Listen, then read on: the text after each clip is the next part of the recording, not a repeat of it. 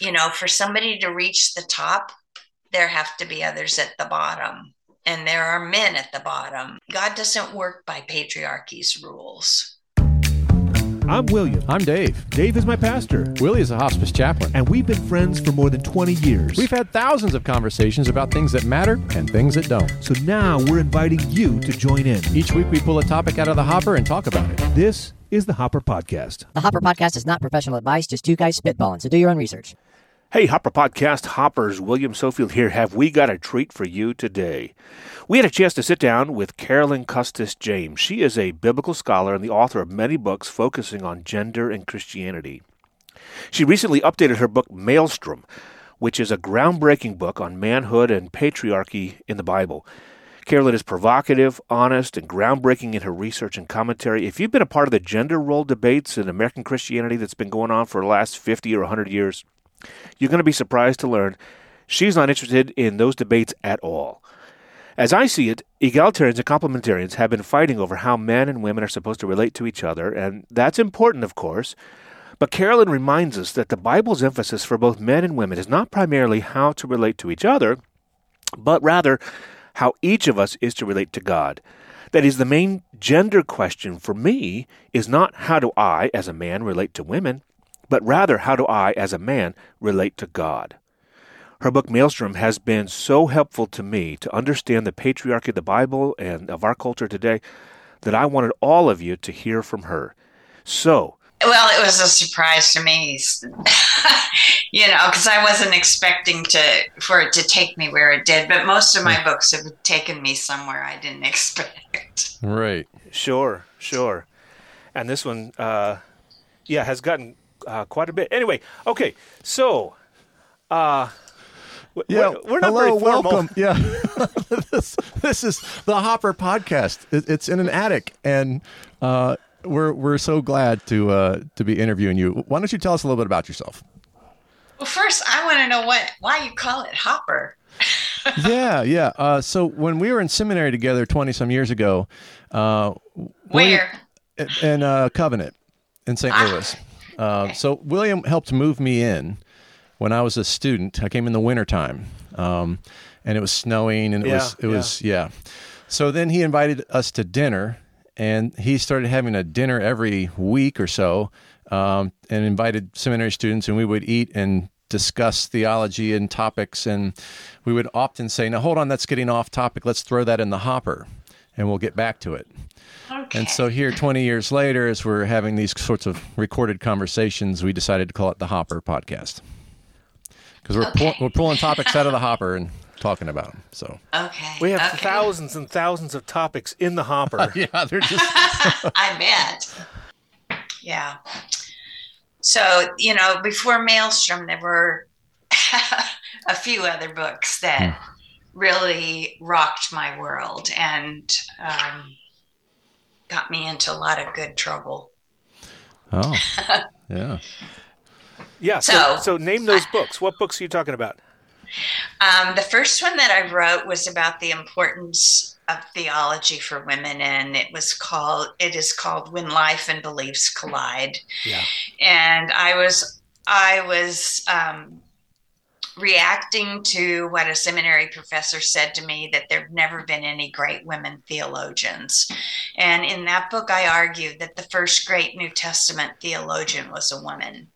And I traced the life of uh, one of Jesus' rabbinical students, Mary of Bethany, and how she sat at his feet and he defended her and said, "This is this is the most important thing." Yeah. And then she goes through this horrible struggle when Jesus doesn't come in time to save her brother's life. And Jesus takes her to new depths in her trust in him Yeah. so that when he's facing his crisis, she's the one who comes forward and embraces his mission and anoints him, he says, for his burial.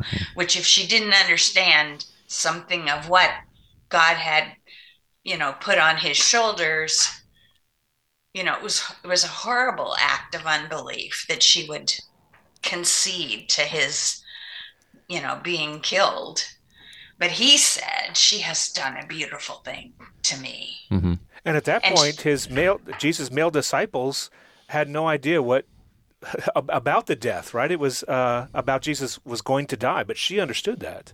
Yeah. I mean, she she learned in her brother's death that that you could trust Jesus no matter what. Hmm. And in the blackest moments and that um that was the safest thing to do is to trust him. And she did. And um, and he he equated her actions with the gospel. Yeah. So anyway, that was that was my first book, and it was a battle to get it published because um, publishers just said women won't read that kind of book, and I said, you know, we're we're already reading books about theology. We're reading Jerry Bridges and J.I. Packer and you know R.C. Sproul, and but they don't talk to us Yeah. and you know so we're sort of listening in uh, and the illustrations they give don't connect with our stories. And i wanted to you know i i just know i just knew i can't survive on fluff. And if that's all we get you know it's we're in trouble.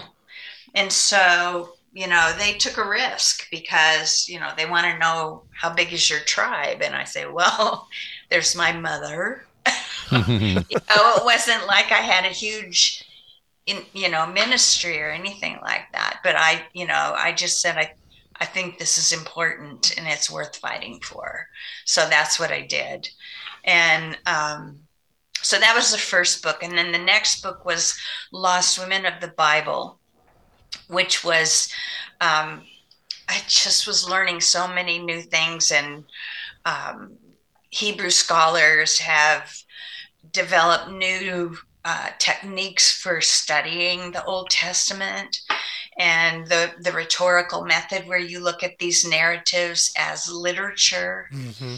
and you look at whose whose perspective and who's telling the story and you know tie it together don't break it up by cha- chapter and verse so i went back to the stories of women in the bible and um, it was mind bending to write. And um, so that was the second one. And then I wrote The Gospel of Ruth. And that was a game changer for me because um, I don't know if you know Bruce Waltke. Sure. But yeah, well, he he's a good friend, and you know he was teaching classes at RTS, which was where we were, and um, if I I just love him, and I I just said where wherever he's teaching, I want to be in that room, and so I took his classes on Judges through Poets and Genesis, and and it, was it was life changing. Mm. And when he got to the book of Ruth, I just rolled my eyes like, I know this story, like my own story. And he took it apart with the with the um, rhetorical method that this is Naomi's story, and we just kick her to the curb in the opening verses because we want to have this romance story. Yeah. And um, he said, you know, it, you're looking at everything through Naomi's eyes. It's Naomi's struggle with God. We see God through her eyes and her losses, and she believes she's lost his Hesed. Mm. And he doesn't, you know, there's no prophet or priest or temple or tabernacle. It's all just in the mundane areas of life in the workplace and in the city council, but it's not, you know, there's no prophetic message or vision. God speaks to Naomi through Ruth. And um, Ruth, let me see if I can get that off. Ruth, um, what he said in that class, which just really threw me. Am I still on? Yeah. Yeah. Uh huh. Okay, I've lost my. What he said in in that um, class was that Ruth was leading the action. You know, that is this is not a, a romantic love story. This is a story about God. And that it's a story that um, where this undocumented immigrant, this Moabite young woman, is coming into the Jewish culture. She's sworn allegiance to Naomi. She's not going to, she says, you know, and, and this is a culture where, you know, women didn't have agency. When Na- Naomi said, go home, she meant it. And she had authority over these two young w- widows of her now dead sons. Mm-hmm. And and Ruth exercises agency all through the story. She tells Naomi, Stop it. Don't tell me to go home. I'm not going to leave you ever. You know, I will, I'll be in the grave with you. And when she put her arms around Naomi, that was God's hesed Hmm. in in in a physical manifestation where she is uh, committing herself to Naomi, and she everything she does after that is on Naomi's behalf. You know, she and she's as a newcomer to the faith, she's reinterpreting Mosaic law with the man who's been raised on it. And he's living by the letter of the law, and he's an amazing man. But she looks at the spirit of the law. You know, the letter of the law says, let them glean, you know, leave the scraps and the edges in the corner. But the spirit of the law says, feed them. Mm-hmm. And, you know, she takes home 29 pounds of winnowed barley. And that's when Naomi's hope in God revives over something so simple and ordinary as a load of grain. And it just goes, anyway, it blew me away because the word initiative was not to be in my vocabulary. It was, as a woman, I was to be responding and submitting and, you know, following. And all of a sudden, here's this young woman who is, she's God's point person. She and Naomi, God is using them to advance his purposes for the world. Yeah. Yeah. So it's not, you know, it, it blows up, you know, where is God doing the important things in the world? Because he's subversive and he doesn't just use big shots. Right. you know, so anyway, for me, it was over. I didn't, you know, I have no interest in debating about what women could or should do. And, um, and I've always said, you know, when I stand before Jesus, I'd rather be explaining why I did too much than why I did too little. And none of these guys who are telling women to hold back and to be quiet are going to be there to explain why, you know, they told us to stop it. You know, so it's, yeah, it, it's just blown the doors down for me. And, um, yeah. So I I've banked my message on Genesis 1 and 2 that this is God's vision for the world he loves and he's never given up on it and it's a message to women and it's a message to men. And um so so that was you know where I was headed and then I wrote half the church which just sort of was to pull together thing all of the, what I'd been learning and the, some of the narratives. But what happened to me when I wrote that book was that um, Nicholas Kristof and Sheryl WuDunn came out with Half the Sky. I don't know if you've heard of that book or read it, but it's it's their research of what's happening to women and girls globally. Mm.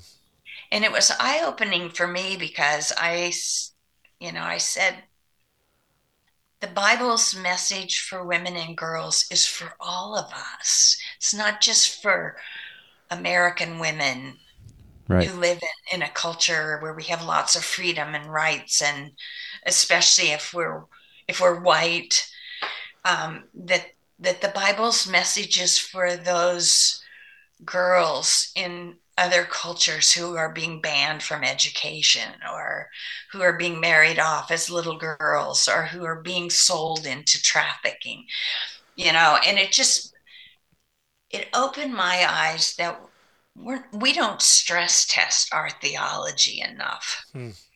We don't take it into the war zones Mhm. you know we even what's happening in ukraine now you know i think okay so how did these rules apply in ukraine you know the women are joining in the battle and doing whatever they can to help their country and to support the soldiers and you know and, and nobody's saying should a woman do that?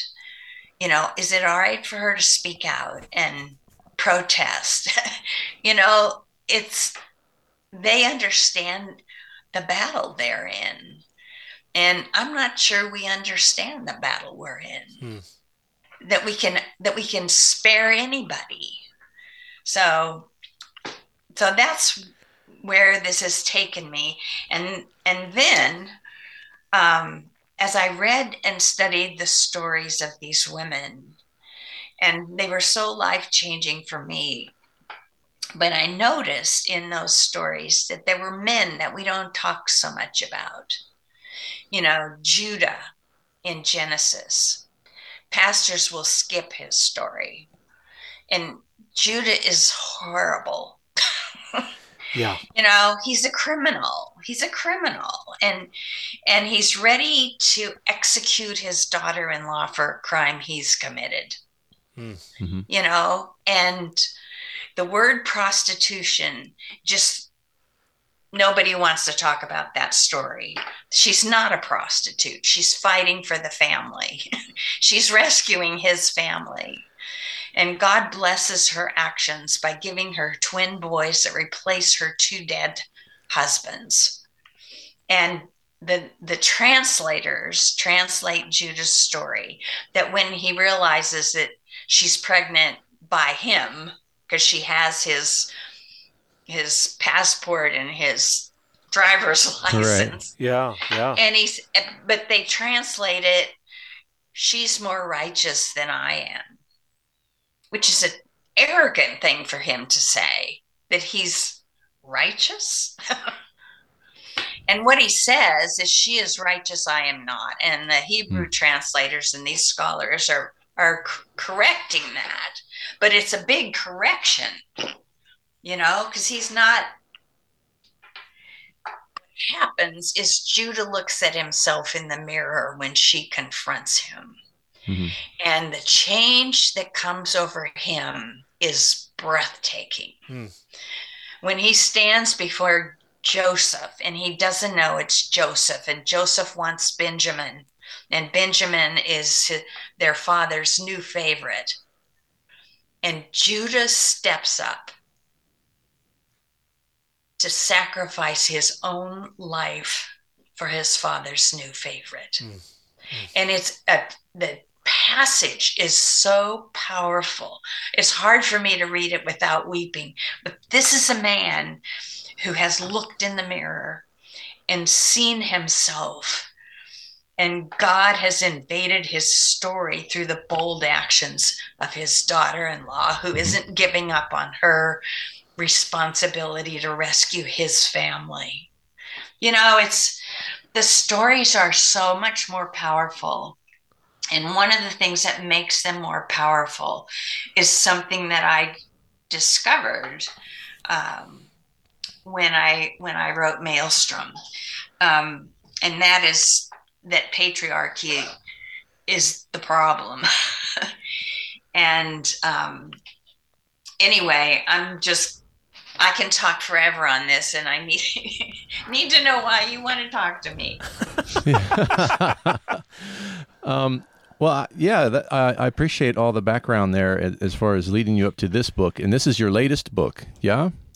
Yes, there. I mean, there were t- two two later ones. I wrote another one on the Book of Ruth because of the immigration and refugee crisis. The book's about God's work through refugees and Mhm. immigrants Mm-hmm. you know and there's and there's there's a chapter in there that i talk about the manly side of the story because everybody thinks that the men get forgotten in in the first five verses but they're in every chapter and the battle being fought is for them Right. you right. know so it's it, god doesn't do that where he sides with one you know gender or the other Mhm. but malestrom i wrote because i wanted i love the stories of the men that we overlook because you know they're not big dudes in the bible their their lives take on a different flavor Mhm. but but oh boy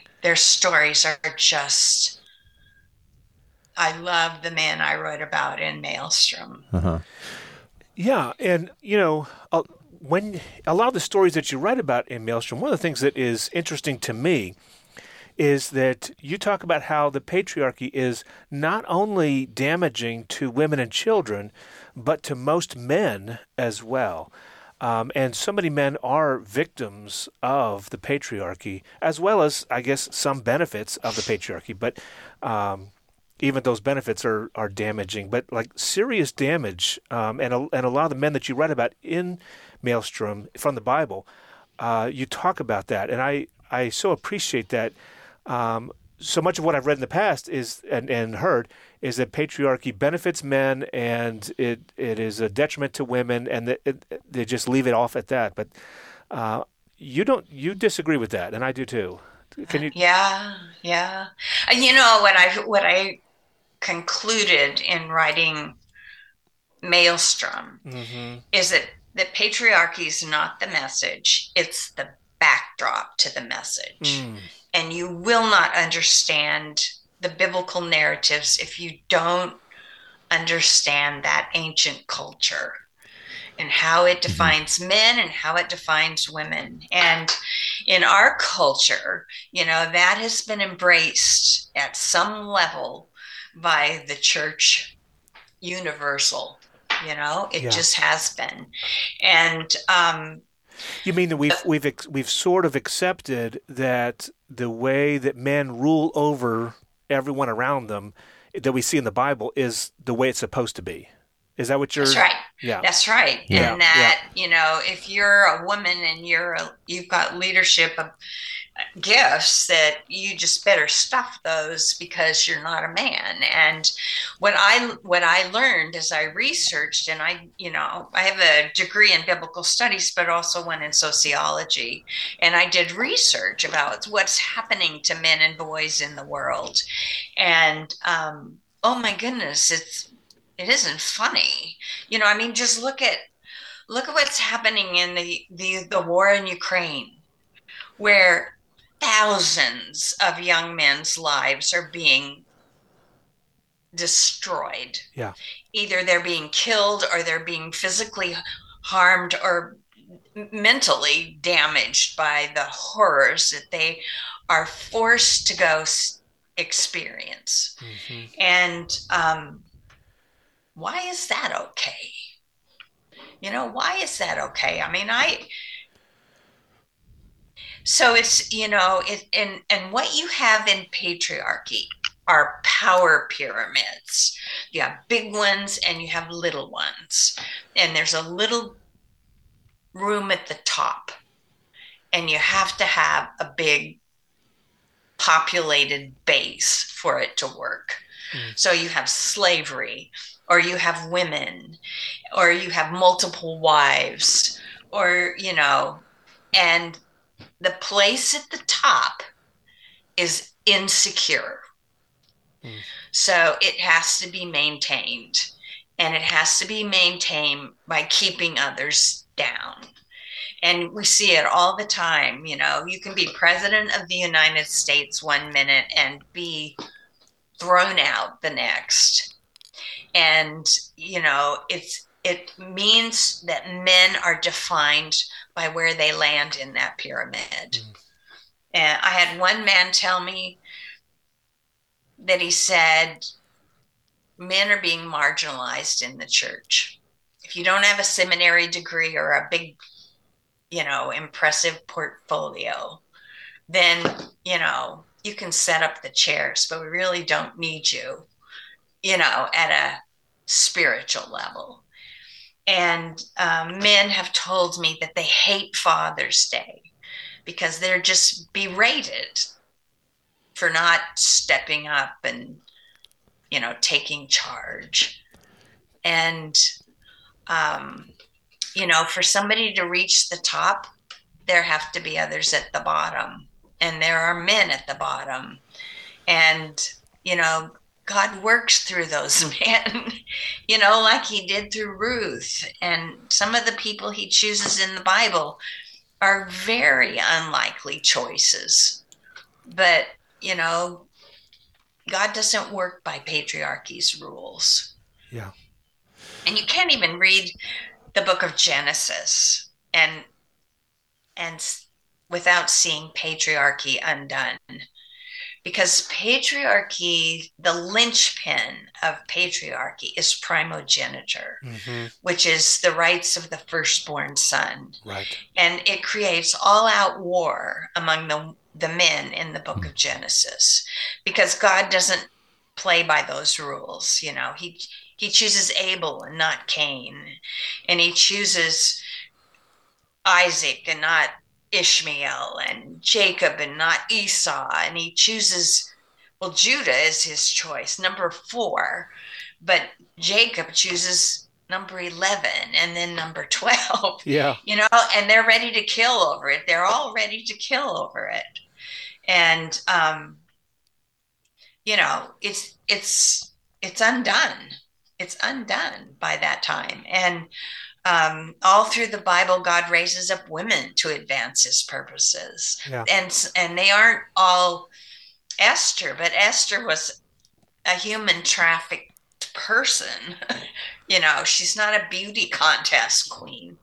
You know, she's she's being abused, and um, so it's and we need to read the Bible with new eyes yeah. and say this is not this is not promoting patriarchy but if you understand patriarchy and it's it's full-fledged in cultures today and in in areas of our own country if you understand that the stories the power of the gospel in the bible gets unleashed. And um, you know you you see god's hand in merciful subversive unlikely redemptive ways. It's just it's it's extraordinary. And you know everybody matters to him. Mm-hmm. You mind if i ask you some questions that might help clarify some things for our listeners um, you named the book malestrom and that is a uh, a storm at sea correct Yes. Would you would you tell uh, us why you named the book that? I mean, I think you're you're hitting on it, but yeah, well, and I use it as a metaphor for patriarchy because I think patriarchy is pulling men down. Mm-hmm.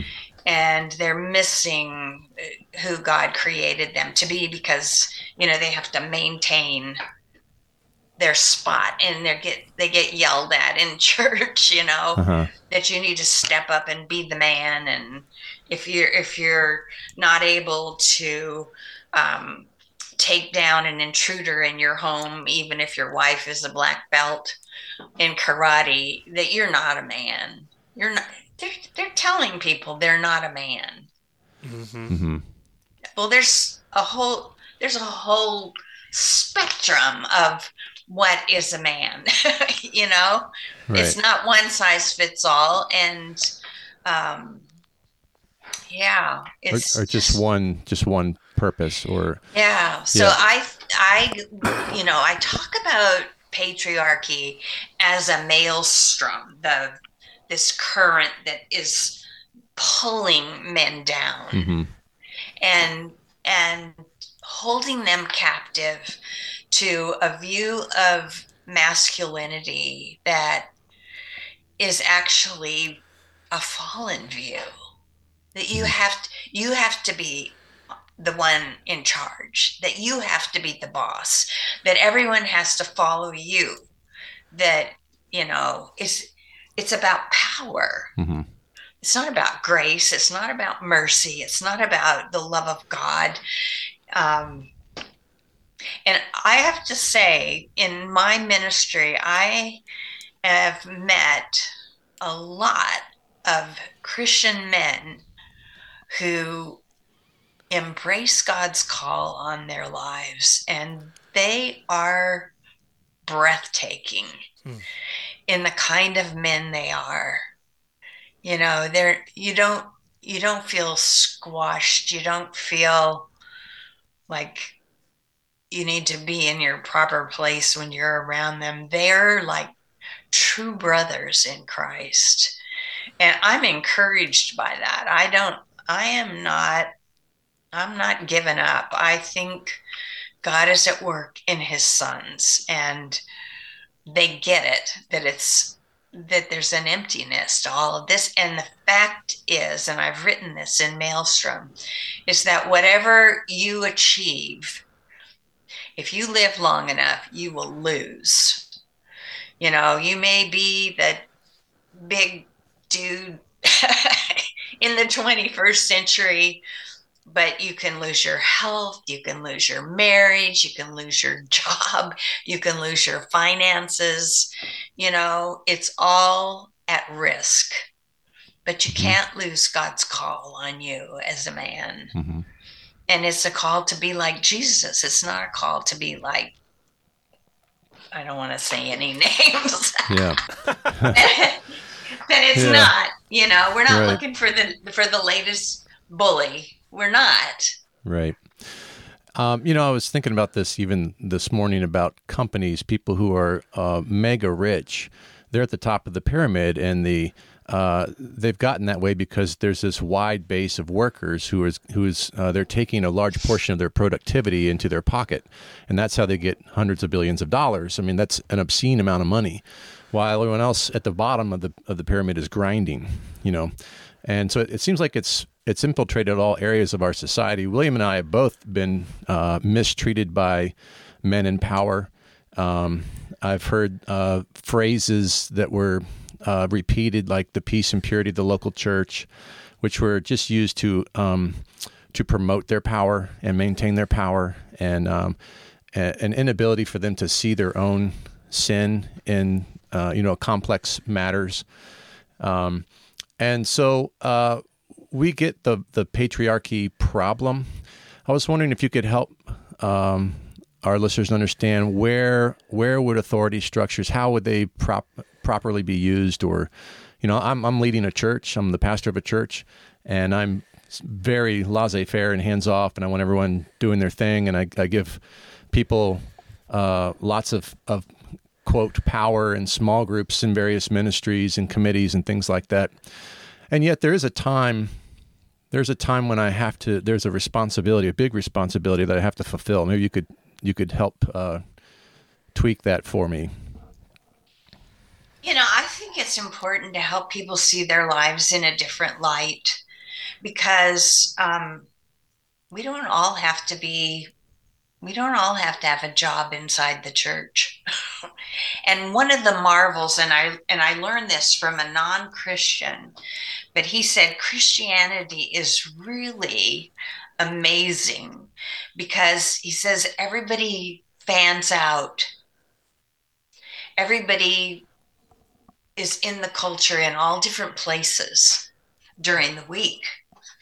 And, you know, I think to have a vision of of our of our stories as individuals and as as a corporate body that we don't know where God is doing the big things in his world that it might be somebody in your church that nobody would suspect.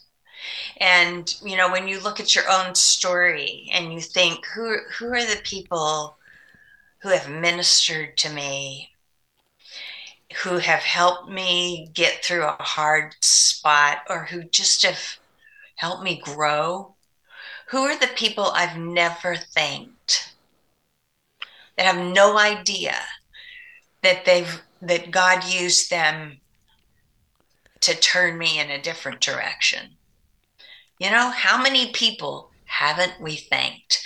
And, you know, when you look at your congregation, you don't know where God's going to do something that nobody will see, but He'll see that will advance His purposes. And I think everybody needs to have a vision for the fact that they are indispensable to God's purposes in the 21st century. Mhm. And that it doesn't matter if they have a degree or if they have an impressive job or if they're, you know, struggling financially, that the smallest act of kindness can ripple from one person to the next to the next to the next Mhm. and you know we don't know what god is doing. And i you know i i i talk about that a lot you know because everybody's sort of wanting a job with a title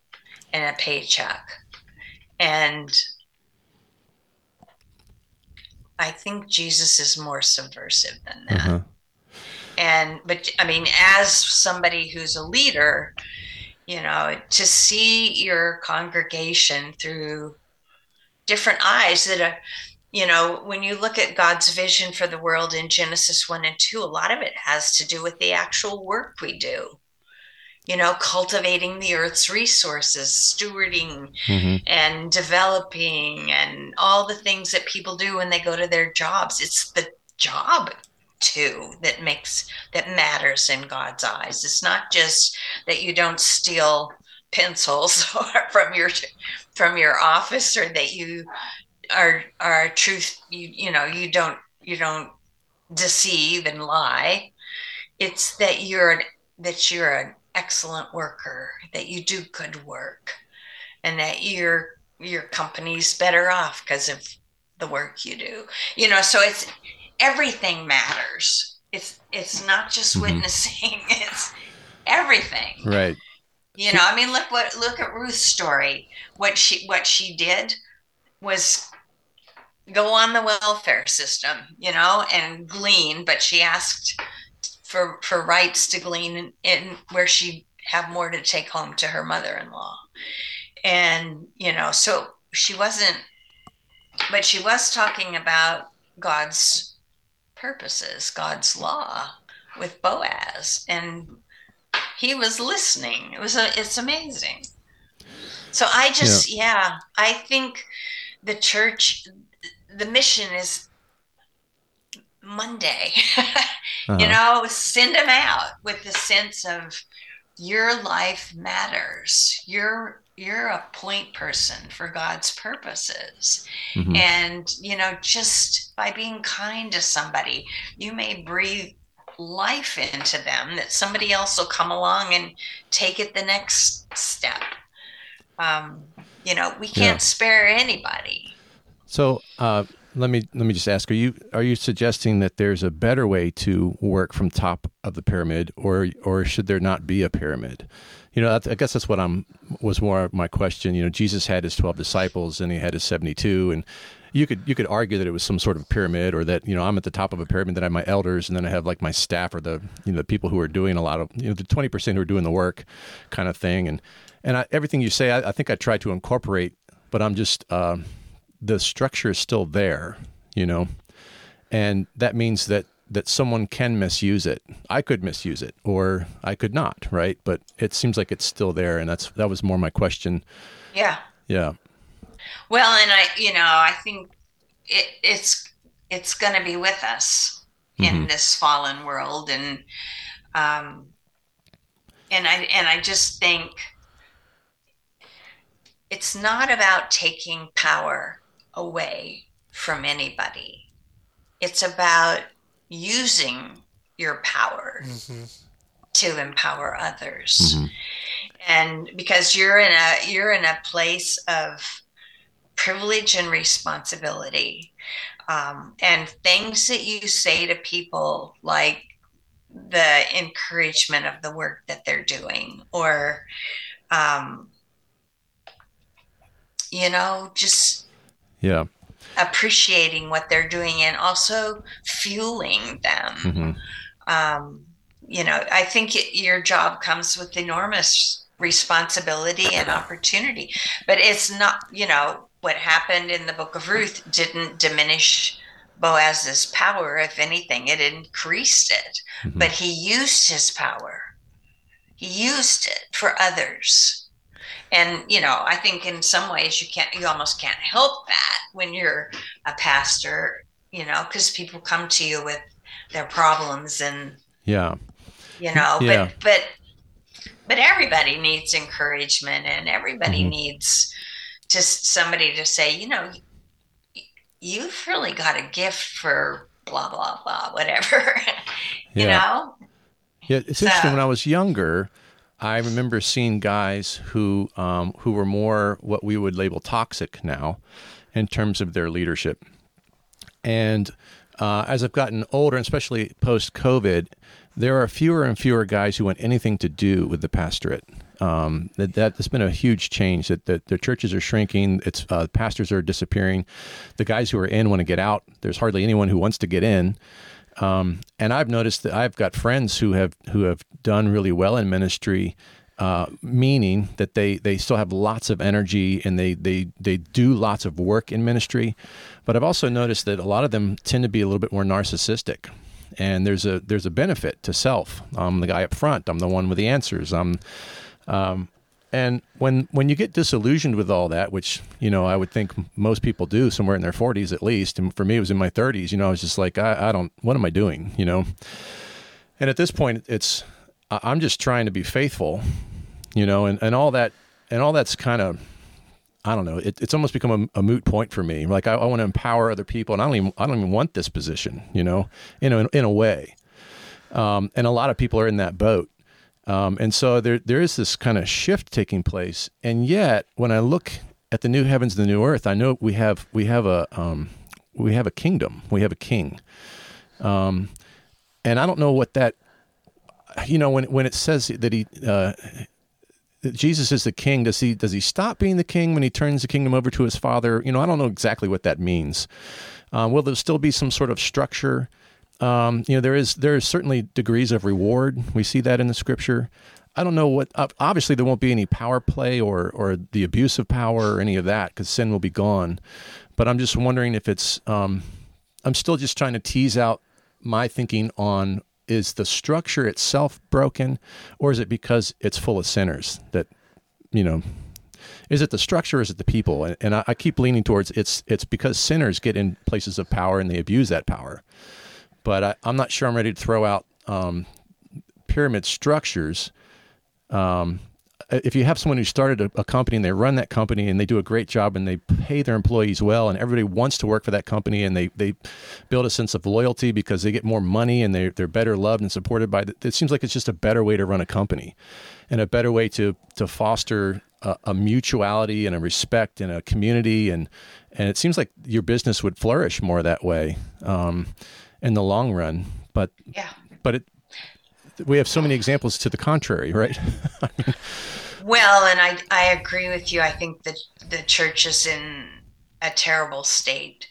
And, you know, for me, it was, I I I can see it with all these church rock stars, you know, uh-huh where they're just, they're bigger than life. And, um, and loving it right just soaking it up yeah. whether they know yeah, it or not Yeah. Yeah. But I mean, they're hurting people at the same time. But yeah but the but the church to crisis and how easy it is to move past is you know i i think we have to keep working on our theology Mhm. because you know we act like we've got it down and i don't think we do i think we've barely scratched the surface and i think we've got a lot of american notions in Mhm. our theology and notions that are um, that we can that we can uh, that we have the luxury of embracing because there's more prosperity here Mhm. Um, so I, you know, I think some of the biggest problems we're facing, this is what I, my current work is about, is that they're theologically driven, that there are things about our theology that set us up for abuse. Hmm. And um, that that there's there's more to be learned that um, Jesus has been eclipsed um, by the the the heroes that we have, the stars, the celebrities, and even by um, conservative politics. And Jesus is is more radical than all of that. And um, what you know, one of the the way the New Testament talks about marriage, for example, you're, it's it's a it's an intensely patriarchal culture where a man might have more than one wife that his wife doesn't have any agency. She um, he may have married her when she was 13 Yeah. and you know you're looking at a whole different demographic in mm-hmm. when you're looking at the the world of the bible Sure. and so just to take all of that and bring it here and plant it instead of saying we have we have new questions and new circumstances and new stewardship issues that we need to be addressing. And we and we barely scratched the surface of what Jesus came to teach us. And and what we should learn from him about being God's image bearers. Yeah. because he he's the perfect one. And Mhm. you know everybody kind of just treats image bearer like a synonym for human but it's a it's a mission to reflect our creator and to know him and it's not just that we're a higher life form Right. Right. It's something to live into. Yeah. Yeah. And that nobody's nobody but Jesus has really I mean we need him to show us the way God means for us to live and and you know when you get into discussions of masculinity or femininity, you know, we we don't end up talking about Jesus a lot. Hmm.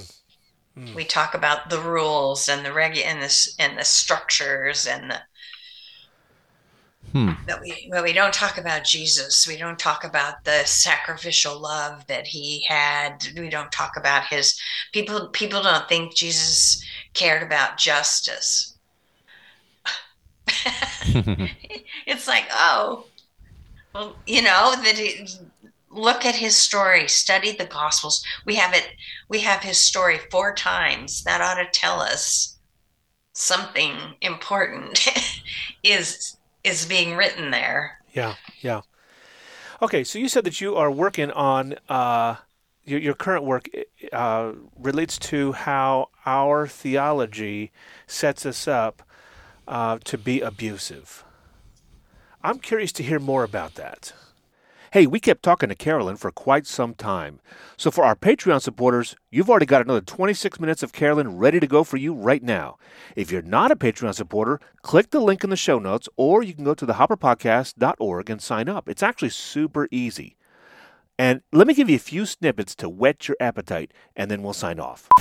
Teach that when you teach girls to to be to be sweet and quiet, to um, not not raise their voices. you know, there's a stunting that goes on. A word that's used mostly for God as the helper of His people. It's it's how we, women and girls are called to reflect our Creator, and it's not a it's not a limp wristed, you know, do the dishes kind of help. It's it's real help and I th- I think Christianity is far more radical than anything we imagine. I think we've domesticated it, we've made it part of the capitalistic system in America. I always tell him he's not the man of my dreams. I could never have dreamed him up.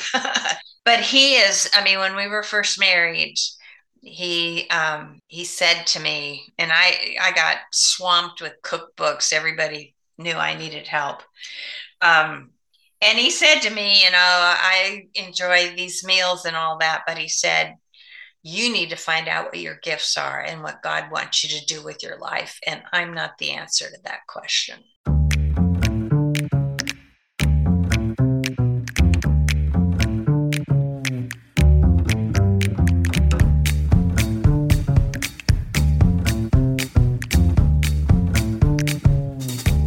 For listening to the Hopper Podcast. Let's keep the conversation going about things that matter and things that don't. You can write or call us. Just tap or swipe on the purple Hopper Podcast cover art in your podcasting app and find the show notes. For ways to suggest a topic for the Hopper or tell us a funny story. Or you can just go to thehopperpodcast.org. Try to keep it clean, and if you do, we'll probably feature you in an upcoming episode. Special thanks this week goes to my neighbor's rooster who wakes me up every morning. Yeah, that's fun. And be sure to like, subscribe, follow, and join our Facebook group for more Hopper goodness. Join our Patreon for our bonus episodes. Dave, what's the lesson we should take away from this week's episode? Uh, probably that Willie's hemorrhoid transplant wasn't that unusual after all. No, it's pretty common. Pretty common. Yeah. Yeah. Yeah, I keep telling you that. Yeah.